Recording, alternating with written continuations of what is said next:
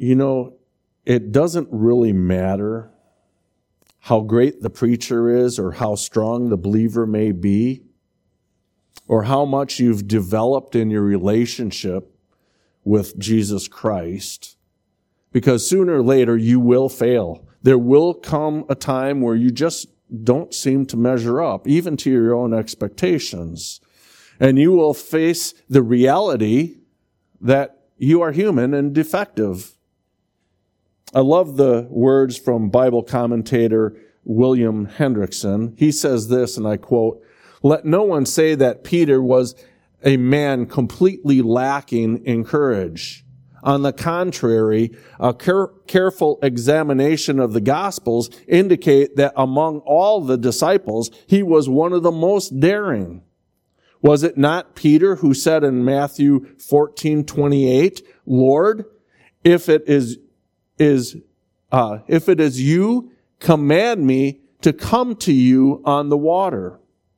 And was it not he who also boldly declared in Mark 8:29, you are the Christ?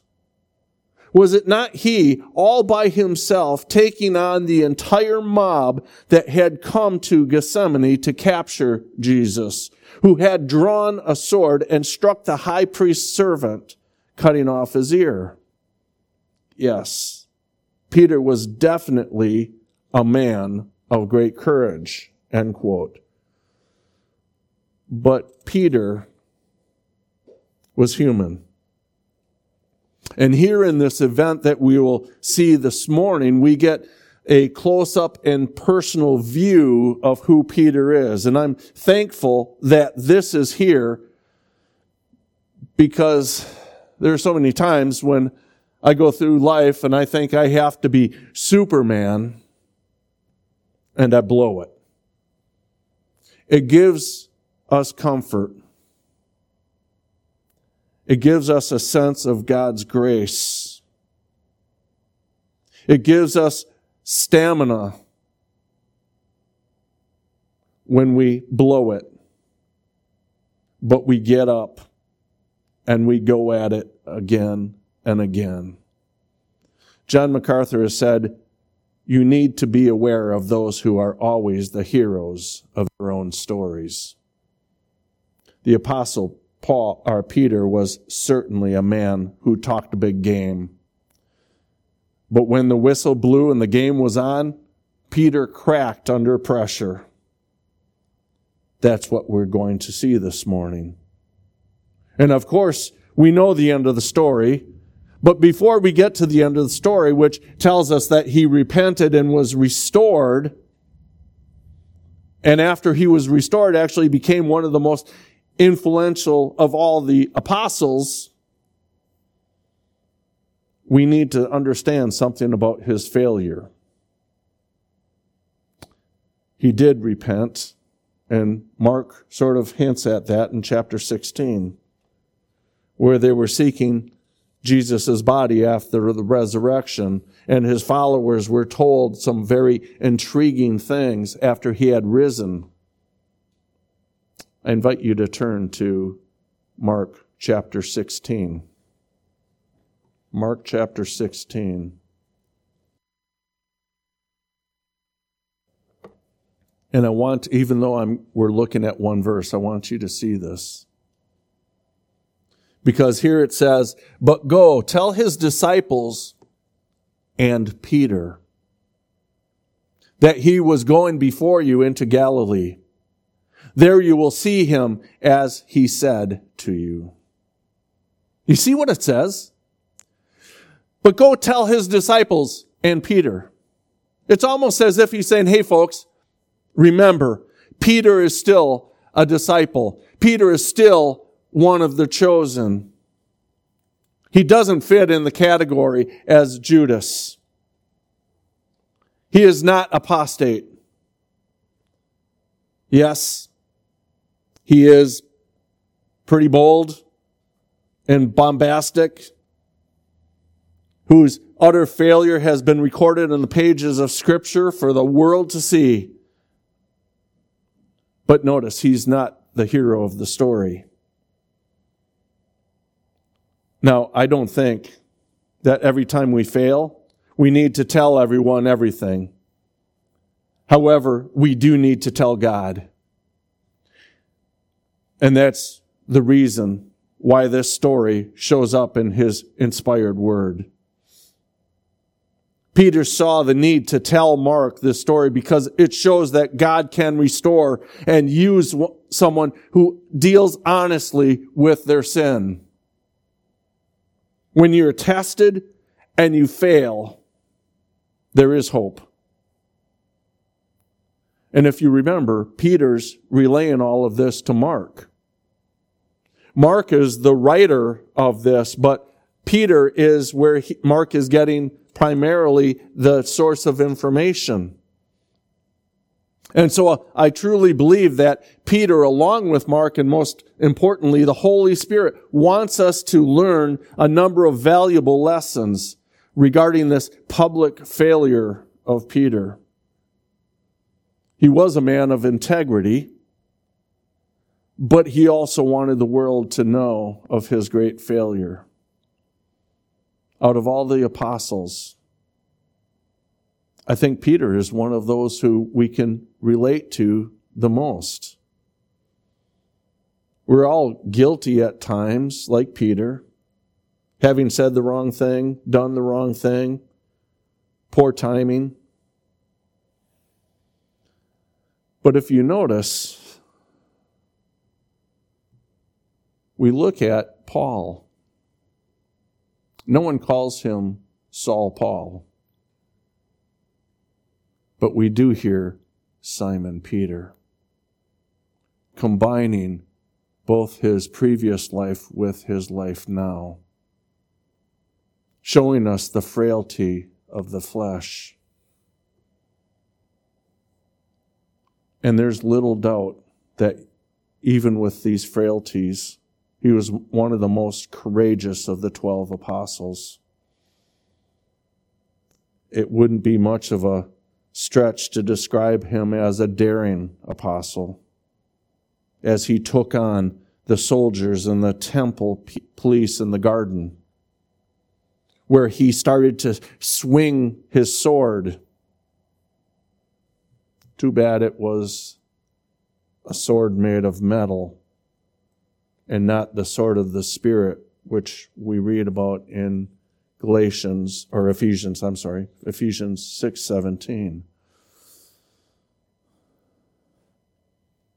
Peter was one of those who daringly accused, and rightly so, the religious leaders after Jesus' resurrection. You can read about that in Acts chapter 2 and Acts chapter 4. He told them that they were guilty of killing Jesus. It was Peter who dared to challenge those same authorities after being warned not to preach or teach about Christ anymore in Acts chapter 5 verse 29 where Peter boldly says, we must obey God rather than men. In other words, what he was saying, I will follow Christ. I'm not following you. But in our text this morning, we'll see the failure of Peter in the face of adversity. All the gospel writers record this incident of Peter denying the Lord Jesus Christ. I would like to just mention that this is just an example of how the Bible does not hide faults of believers, but frankly admits the worst instances of the remaining sin the shameful behavior and dishonesty amongst the people of God. So, if you would, let's turn to our text for this morning. It's found in Mark chapter 14, and we'll be looking at verses 66 through 72, the end of the chapter. Starting with verse 66. Now, as Peter was below in the courtyard, one of the servant girls of the high priest came. And when she saw Peter warming himself, she looked at him and said, You also were with Jesus of Nazareth. But he denied it, saying, I neither know nor understand what you are saying. And he went out on the porch, and the, cro- the rooster crowed. And the servant girl saw him again and began to say to those who stood by, This is one of them. But he denied it again. And a little later, those who stood by said to Peter again, Surely you are one of them, for you are a Galilean, and your speech shows it. Then he began to curse and swear. I do not know this man of whom you speak. A second time the rooster crowed. Then Peter called to mind the words that Jesus had said to him Before the rooster crows twice, you will deny me three times. And when he thought about it, he wept. Now, make no mistake about this fact. This is a major failure. To deny Jesus Christ was a great sin, but to deny him three times is even worse. And here, Jesus Christ, he was physically on earth. He was going through all of these horrible things and he was doing it alone. He could have, he could have had used someone at his side, but there was none, not a single one. All the disciples had fled. And Peter not only fled, but he denied Christ three times and began to curse and swear. This sin could only be committed the night of Christ's trials. And what's amazing about this is that Jesus Christ predicted that he would do that. But do you know what he also predicted? That Peter would become instrumental in Christ building his church. Peter knew who Christ was. He had a Christological grasp of all of this, and that would be critical to building the church. And it's amazing that God could still use this cracked and failed apostle. That God can use flawed people to accomplish his sovereign purposes. Even when we don't hit the mark. And I hope in this text this morning, we start to understand how can God use us when we are so frail and fickle. We see now that Peter realizes that he's not as strong as he thought he was. He's not as strong as he hoped he would be. Actually, he has no strength, no courage. And this can cause despair when we think of how weak and fickle and cowardly we are. But just think of what our culture says. Our culture says you can do anything you put your mind to. All you need is good self esteem.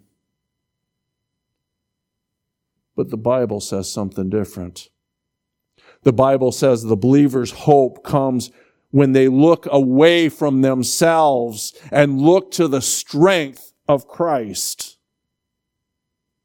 1 Corinthians 10:12 says, "Therefore let him who thinks he stands take heed lest he fall."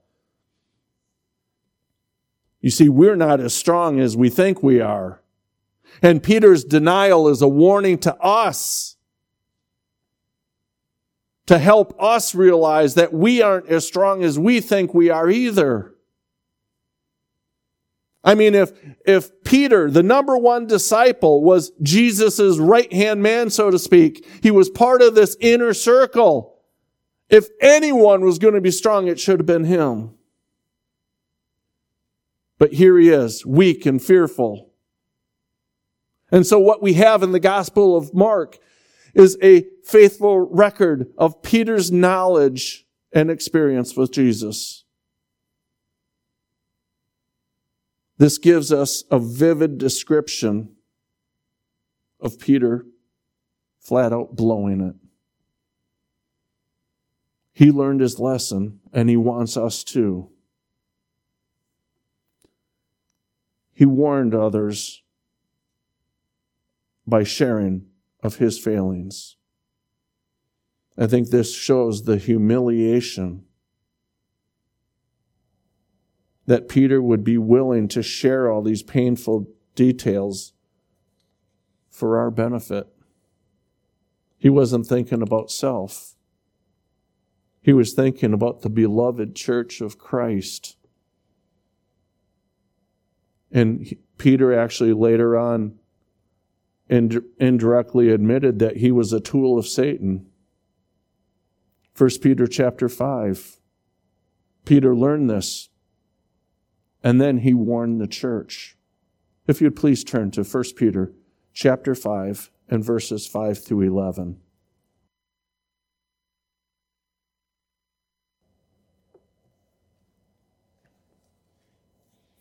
1 Peter chapter 5, starting with verse 5. Likewise, you younger people, submit yourself to your elders. Yes, all of you, be submissive to one another and be clothed with humility. For God resists the proud but gives grace to the humble. Remember, this is Peter writing this. Therefore, humble yourselves under the mighty hand of God, that he may exalt you in due time, casting all your care upon him, for he cares for you. Be sober, be vigilant, because your adversary, the devil, walks about like a roaring lion, seeking whom he may devour.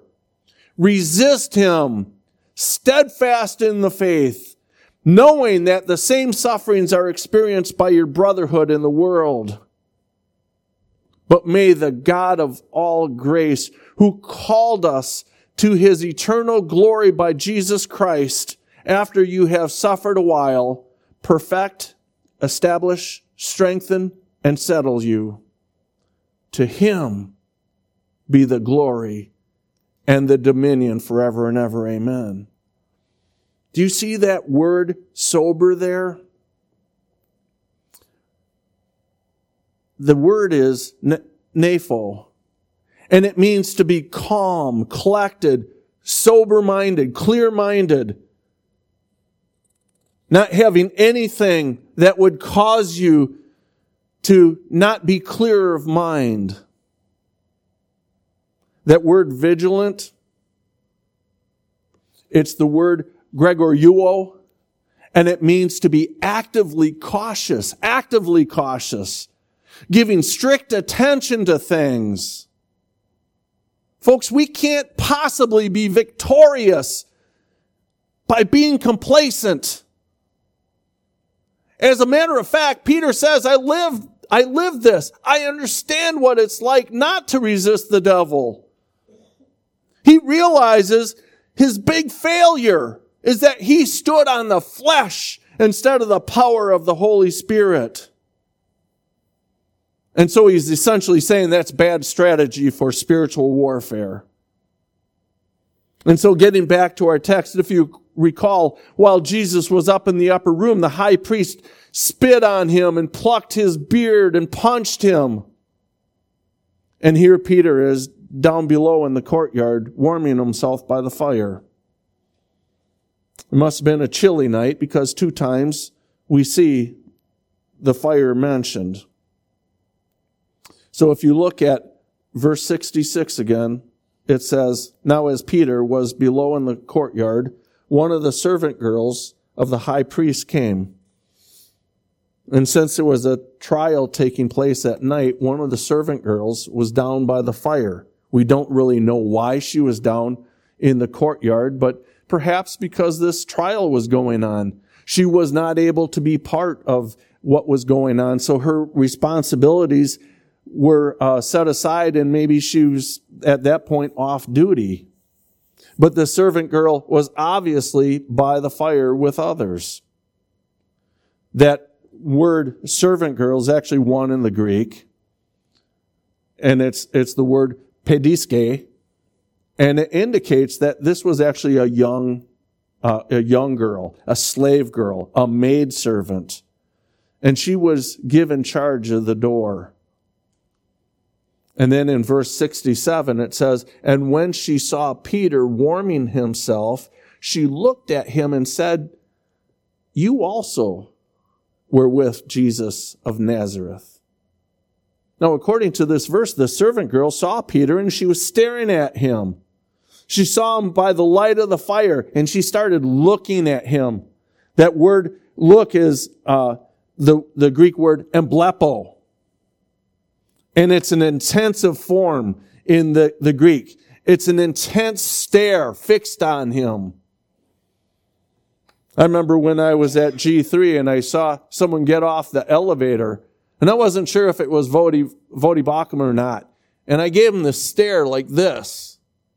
He gave me a stare like this. Like, okay, you don't realize it's me? I was staring him down. This wasn't just a glance. I was intensely staring. And this is what this, this young lady was doing. She was staring, trying to consider whether or not she recognized him. But she was sure that she had recognized him. We don't know where she saw him. Maybe she had seen him uh, in the temple with Jesus. We just don't know. But in any case, she says in uh, to Peter in verse 67 that he was with Jesus of Nazareth. She said this in front of everybody that Peter was with this Nazarene. Now, remember, the Jews did not like the Galileans. And actually in John 146 it says, can anything come out of Nazareth? Anything good come out of Nazareth?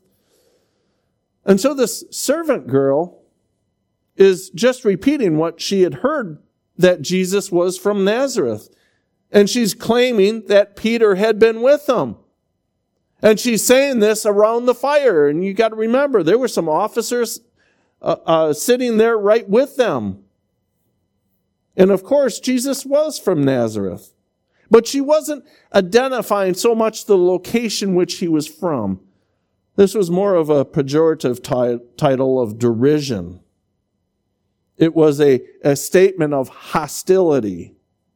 She didn't like the fact that Peter identified with the Nazarene Jesus. In fact, later in Acts 24 5, it was said and used against the followers of Jesus by civil magistrates, it says, For we have found this man a plague, a creator of dissension among all the Jews throughout the world, and a ringleader of the sect of the Nazarenes. You see, Peter at this point, he doesn't feel the heat of the fire anymore, folks. He's feeling the, fu- the heat of being figured out by a hostile servant girl, a servant girl of the high priest who could go and tell the authorities. And that's what we need to understand. The pressure is hot. The flames are hot.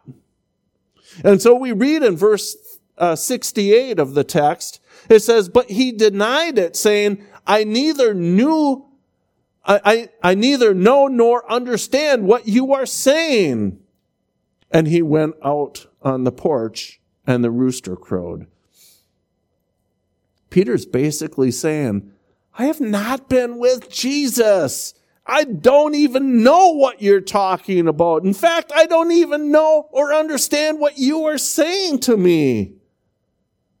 Isn't that something that is so common? When people get caught in a lie, they've done something wrong, they go, I don't know what you're talking about. He knew exactly what she was talking about. Makes me think of that little guy on, uh, I forget what show, Gary Coleman played it. He goes, What you talking about, Willis? It's just basically going, man, he just was denying it. So Peter got up, went out onto the porch, a little closer to the exit. He had been by the fire, but when things really got hot, he wanted to move away from it. Now the porch was probably near the entryway. It was, uh, it, it was, uh, still inside the courtyard, but closer to the entryway. And Peter was probably there thinking, you know what? I move out there. I, I, I can probably get away a little bit quicker. He was ashamed of being associated with the Nazarene. As a matter of fact, Luke 22, 57 says his words were strong. There we read, but he denied him saying, woman, I do not know him. Now, this is probably said because in the first century, female witnesses were considered unreliable. So he's point, trying to point out this by saying, woman, I don't know him. Really playing it off. He's playing stupid. Because notice his words. I neither know nor understand what you mean. He's trying to avoid confrontation.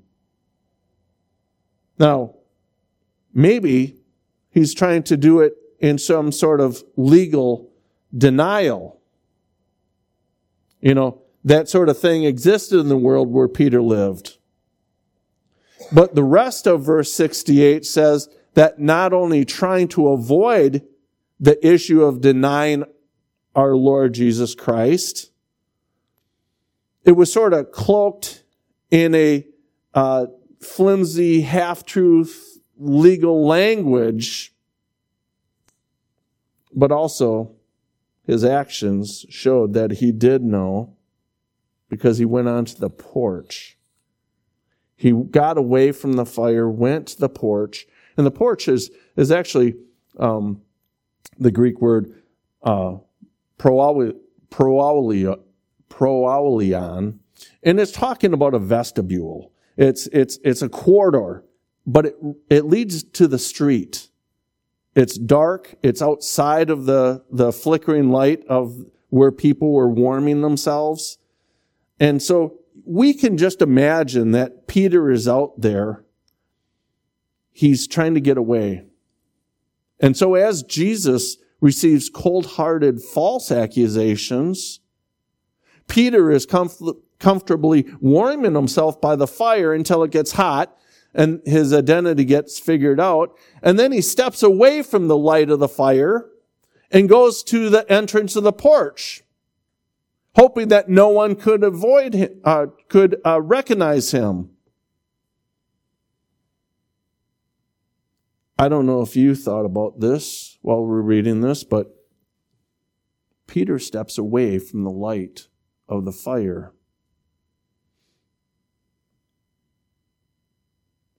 Actually, he's stepping away from the light of the world.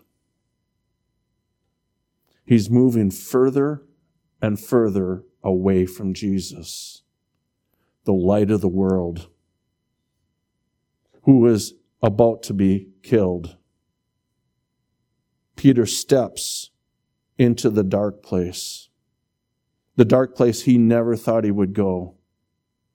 Further and further away from his association with Jesus and closer to, more close actually, to Judas. But also remember, our salvation is all of, all of him, all of Christ but also your ability to remain in Him is all of Him. That's the doctrine of perseverance of the saints. He calls you, He brings you, and He keeps you.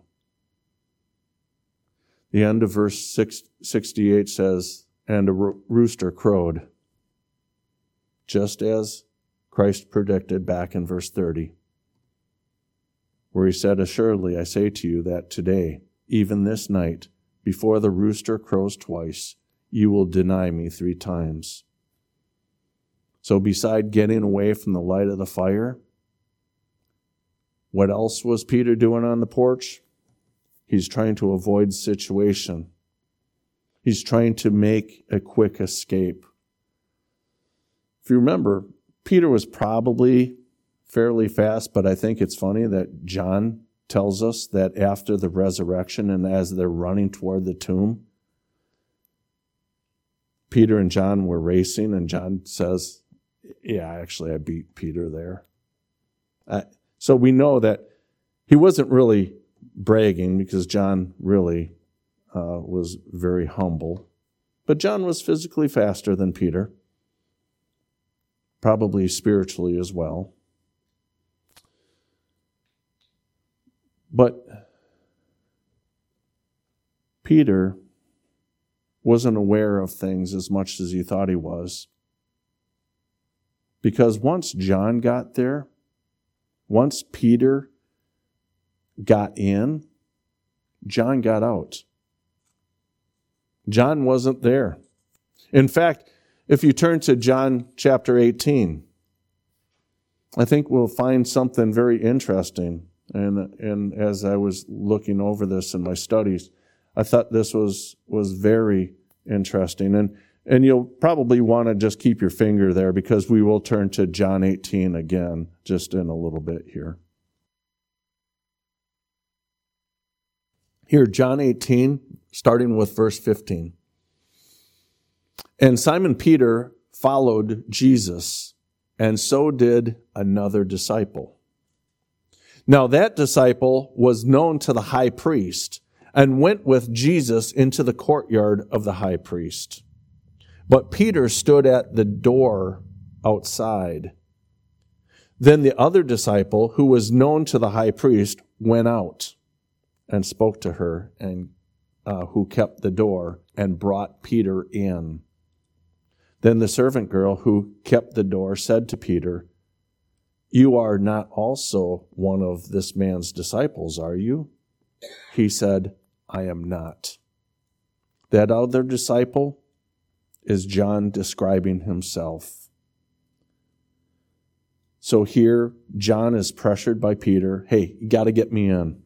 You know these people. You have the context. Help get me in. So John got the door to open and Peter came in. And so if you think about it, unwittingly, John contributed to Peter's great uh, tragic denials. But you notice the language. You are not also one of this man's disciples, are you? In other words, inner mind, you also, you and the other man, John, you're both one of Jesus' disciples. Where's John? Seems as though John hightailed it before. But bold Peter, daring and arrogant Peter, entered the place of temptation and he lingered. He lingered long enough until finally he wavered and denied the Lord. And now he's looking to escape.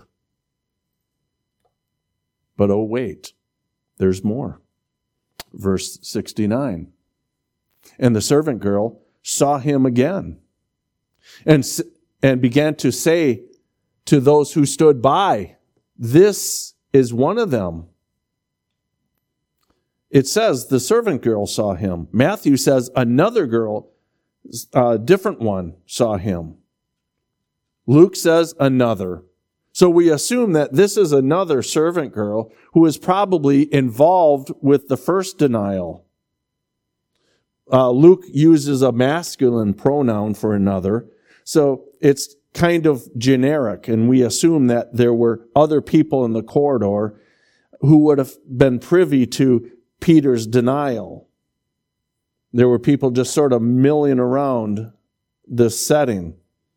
And so here Peter's trying to escape, hiding in the shadows, doesn't do very well at getting away. And then in verses 69 and 70, calls those who stood by. And he's confronted another time.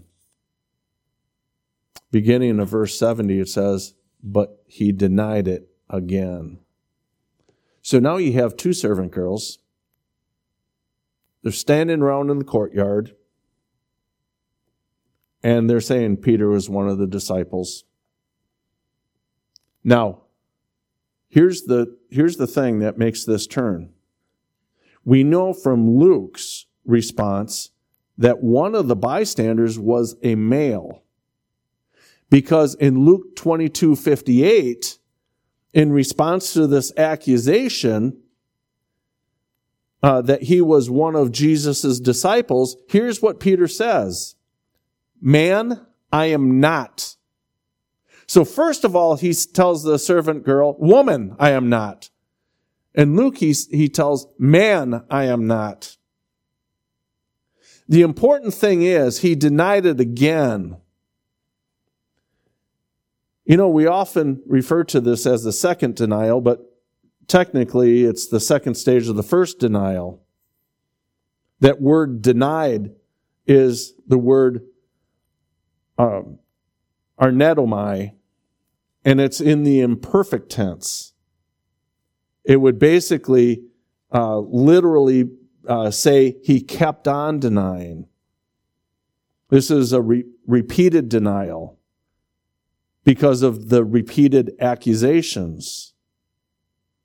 And so that stands in contrast to the first denial where the, the same word, but this time it's in the aorist tense, which conveys an isolated single denial, uh, that Peter denied it and walked away to the gate. And so the pressure was even hotter. Now there's more witnesses. You can probably hear the hush going on. Some were talking to Peter directly and accusing him. And the thing that we need to remind ourselves through this whole thing is Deuteronomy 19 says, on the basis of, of two witnesses or three witnesses shall a charge be established. It's getting uncomfortable because two women, probably not going to be witnesses used in court. But now there's a man. Now all you need is one more man to come forward. Peter's probably thinking in his mind that it, it's getting worse. But the most important question at this point is what caused Peter to reach this dark place of denial in the first place. We're talking about his steps that led there. So if you would please go ahead and turn back to John 18. Because I think that you'll see that there's a domino effect that's going on. This is kind of the thing that broke him and made it harder. John 18, verse 25. Now, Simon Peter stood and warmed himself. Therefore, they said to him, You are not also one of the disciples, are you?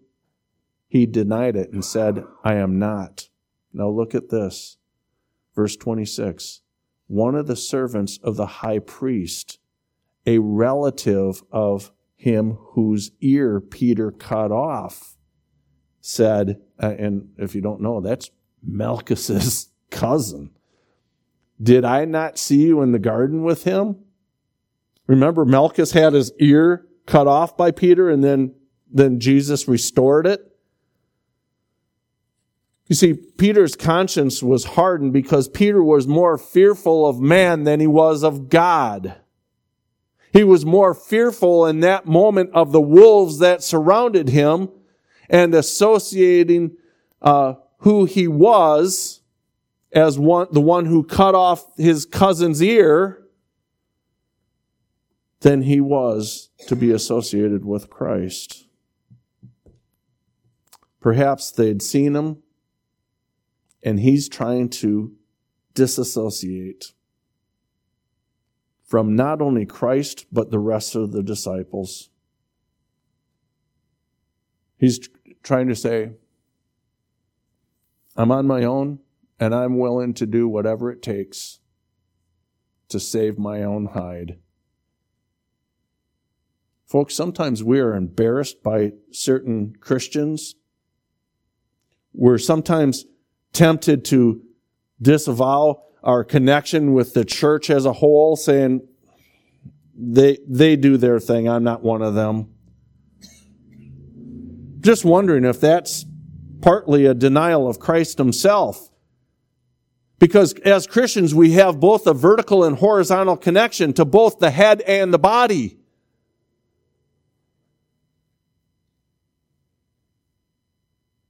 It's been said. If you don't love the bride, you don't truly love the bridegroom. Sometimes people shy away from the church because of self protection, because they've been hurt. And so now they're gun shy. And they don't think they're trying to follow Jesus at a distance, but they are. Because they're willing to not attend church or follow at a distance. That's why, folks, I, I am so, I'm actually going to say appalled that so many churches continue this online service thing. While COVID was going on, I understood. We didn't understand everything. Churches were doing that. But to continue it when you can meet helps people just go, well, you know, I can be part of the church. If you were married and you told your wife that I'm going to move out and I'm going to move to a different state, but we're still married. Or even if you say, you know what? I know it's our anniversary, but how about we just go to fast food, get it over with because there's a game. I need to catch that game that's on. Or I need to do this or that. Wives, how would you feel? Would you feel as though your husband was a hundred percent committed to you? We need to consider that. Sometimes we're hurt. Sometimes we can barely stand it. But we go, you know what? We're part of the body.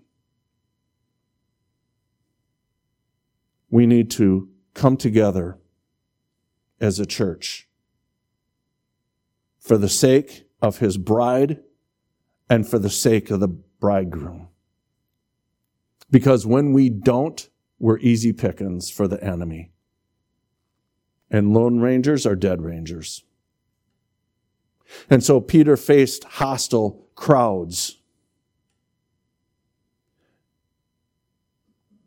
And when they were told to go out two by two, do you notice? He handled it fine. As long as there was another disciple there with him. But now he's alone and he falls. Following Jesus at a safe distance weakens you. It increases your fear. It clouds your understanding. It dulls your conscience and isolates you from your brothers and sisters and Christ. Even when you're within the church, even within your, when you are part of the body of Christ, sometimes you do feel lonely. Sometimes when you're living for the truth, maintaining a good testimony, standing up for what is right, and you are falsely accused, sometimes it's lonely. But remember, the world doesn't like truth tellers. The world operates on the principle of lies and manipulation. I thought this quote from John Knox, the Scottish reformer, was beautiful. Knox said, The man who stands with God is always in a majority. The man who stands with God is always in a majority. Peter should have known in that, met, that moment the same thing. But instead, he's fearful. And Knox, the boldness of Knox to even say that was because Mary, Queen, Queen of Scots, and by the way, she was Roman Catholic, but she tolerated Protestants in Scotland. Here's what she said of Knox I fear the prayers of John Knox more than all the assembly, assembled armies of Europe. I fear the prayers of John Knox more than all the assembled armies of Europe. That is the power of a Christian who prays. And that's exactly what Peter didn't do. He didn't pray in the garden. He didn't pray in the courtyard. And he found himself denying. Totally defeated. Hardened conscience. And I think that's a warning to us. We need to keep short accounts with God, lest our conscience grows hard.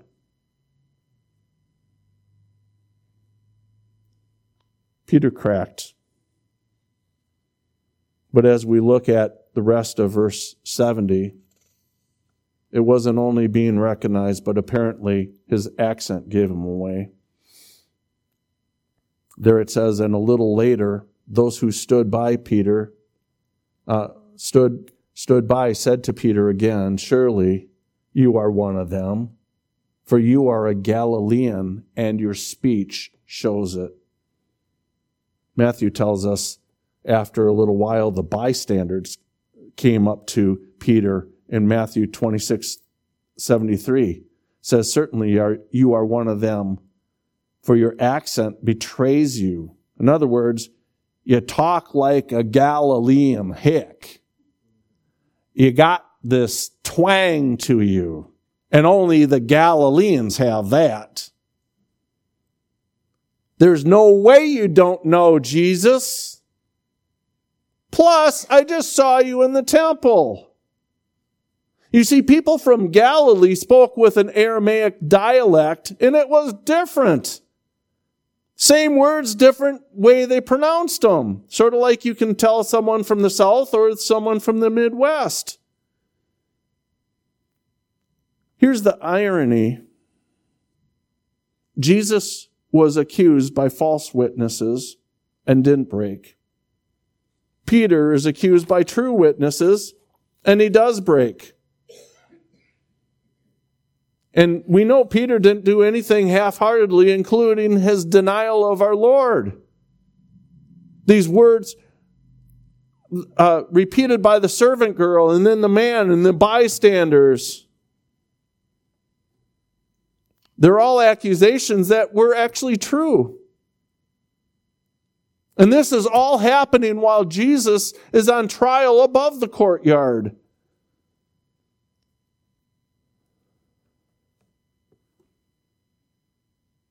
Peter is on trial in the courtyard. And as the words ring out in the courtyard, the accusations come, and it's convicting his guilty conscience. His conscience got harder and harder and harder. And then the third denial. Look at verse 71. Then he began to curse and swear, I do not know this man of whom you speak. The word then stands in contrast to the first the first two denials. This time, Peter is so emphatic that he isn't a follower of Christ. He starts to curse and swear. Now, a lot of people go, well, you know, he was a lot of choice language. It's not what it means. The Greek word for curse is the word uh, anathematizo. And it means to pronounce a curse on someone or something. It's to declare one's self liability to the severest divine penalty. To anathematize means to damn someone to hell. Cursing Christ became a common way for people to prove they weren't Christians. The Roman magistrate and lawyer known as Pliny the Younger, he reported to the Emperor Trajan that when he interrogated suspected Christians, he would ask the prisoner three times, are you a Christian with threats of punishment and death? The accused proved his or her innocence by cursing Jesus. Something Pliny says, those who are really Christians cannot be made to do. This curse was proof enough to the authorities that that person was not a Christian. In the martyrdom of Polycarp, the proconsul tells the bishop, swear and I will release you. To which Polycarp replied, 86 years I have served him and he has done me no wrong. How can I blaspheme my king who has saved me? And according to Justin Martyr, the Jewish rebel leader, uh, Bar Kokhba, gave Christians the choice between death and cursing Christ. Cursing Christ, therefore, was proof that they were not a Christian. And so here Peter is pronouncing a curse upon himself if he's lying. He literally pulls down the hand of God on his whole head, his own head, if he's lying. And he swears by it. The word swear is the word amnuo, and it means to affirm, to promise, to threaten. You've heard it. I swear I'm telling the truth. That's what we say, right? I swear on the stack of Bibles, I'm telling the truth. That's what this word means. And the more likely they're lying, the more they pile up the things that they're willing to swear to. That's Peter. He's lying. He knows he's lying. But he pronounces a curse upon himself if he's lying. And he swears by everything he could swear by. At first, it's the single lie of a girl. Then ramps up to lies from several people. And now there's a flurry of curses and a flurry of swearing. Peter's hit rock bottom right here. This shows the cowardice he displayed under pressure of ungodly people in the courtyard during Jesus' trial. Peter's courage failed him in the hour of trial. And he did exactly what Jesus said he would do. But you know, Peter's denial of Jesus gives us an interesting and formative insight into ourselves. Brash bragging of confidence without thinking things through gives us the sense that we're strong enough to withstand the influences of the ungodly. What generally happens in an uh, encounter with the ungodly is a, des- a desire to conform to their habits, to their principles. We're not willing to challenge them. even if we thought that we could maintain our integrity integrity with them we can easily see that dissipate when we fall to their ideas and we fall to their pressure so finally in verse 72 of our text it says a second time the the rooster crowed then Peter called to mind the words that Jesus had said to him Before the rooster crows twice, you will deny me three times. And when he thought about it, he wept. In other words, he remembered in his mind's eye the prophecy of Jesus in the upper room just a few hours before. He remembered in his memory the seriousness on Jesus' face when he made that prophecy. That soul searching memory of Jesus saying, I told you this was going to happen. But there's more than that. If you'd please turn to Luke chapter 22. We'll look at verses 6, 60 through 62.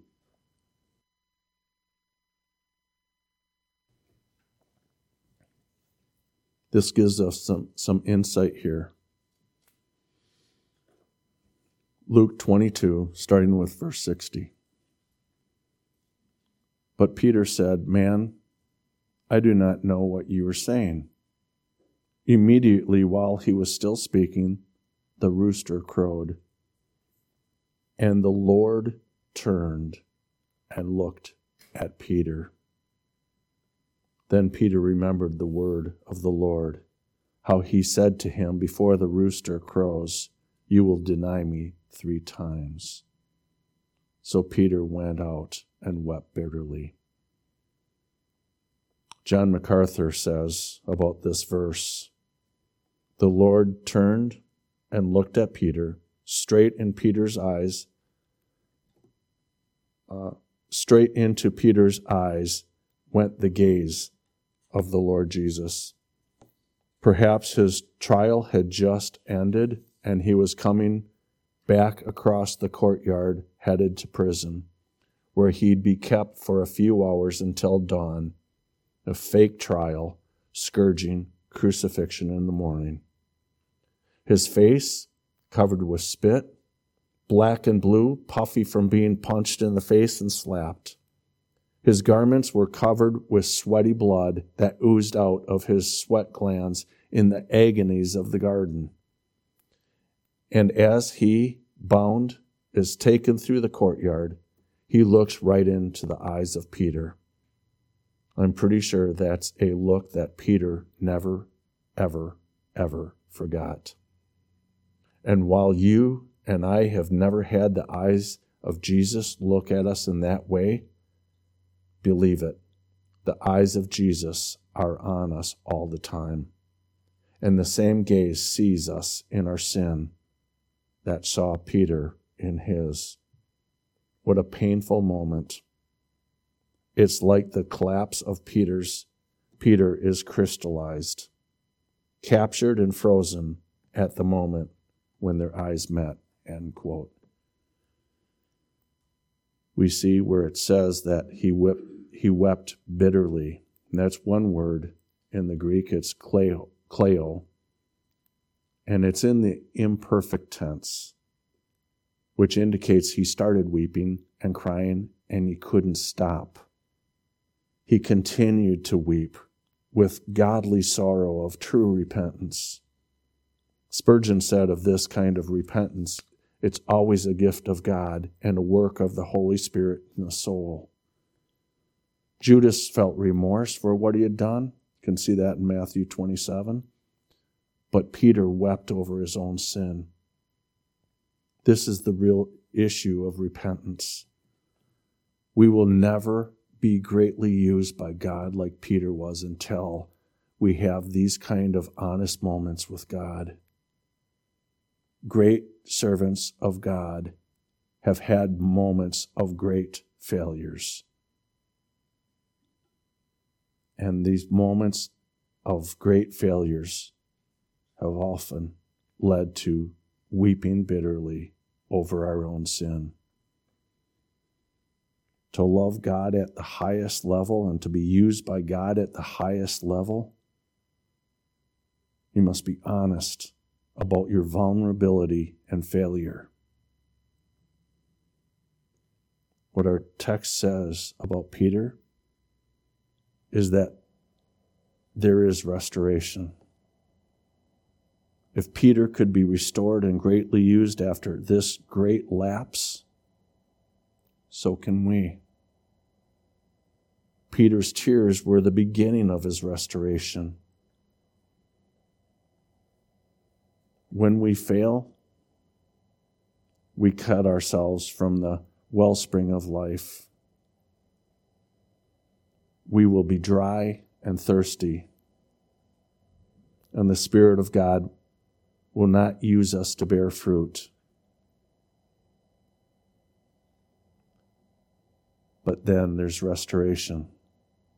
1 Timothy 4:16 says, "Take heed of yourself and to the doctrine. Continue in them, for in doing so you will save both yourself and those who hear you." All of us but especially the preacher must observe his manner of life and his doctrine that he preaches, not only for his own sake, but for the sake of those who hear. If God would get, forgive Peter and greatly use him, he can forgive you and greatly use you as well. But here's the key you must hate your sin, you must confess your sin. And I've said this numerous times, and I will continue. The word confess means to speak the same. It's not telling God, oh, I did this. It's saying the sin that you say I did is sin against you. You say it's sin, I'm saying it's sin. I'm telling you, I'm broken over this sin. But I want you to turn to 1 Peter chapter 1. Because remember in Mark, he's getting the information from Peter. Here, Peter is speaking. I want you to see it as Peter speaks to us. 1 Peter chapter 1, starting with verse 6. And I love the way this starts. It says, In this you greatly rejoice, though now for a little while, if need be, you have been grieved by various trials, that the genuineness of your faith, listen to what it says, being much more precious than gold that perishes, though it is tested by fire, may be found to praise, honor, and glory at the revelation of Christ, uh, Jesus Christ, whom not seeing you love. Though now you do not see him, yet believing you rejoice with joy inexpressible and full of glory, receiving the end of your faith, the salvation of your souls. Your trial is put there to bring you through the fire that purifies you. And that's what Peter is saying. I've been there. My trial was a trial that brought upon myself. And God still used that. I failed. I wasn't sober minded. I wasn't watching. I didn't resist the, the devil. So he's saying, folks, make sure you resist. Make sure you're sober minded. Make sure you watch. Please listen to my mistakes.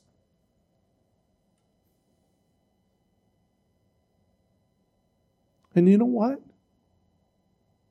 Peter requested that he be crucified upside down because he wasn't worthy of being crucified right side up like his Lord.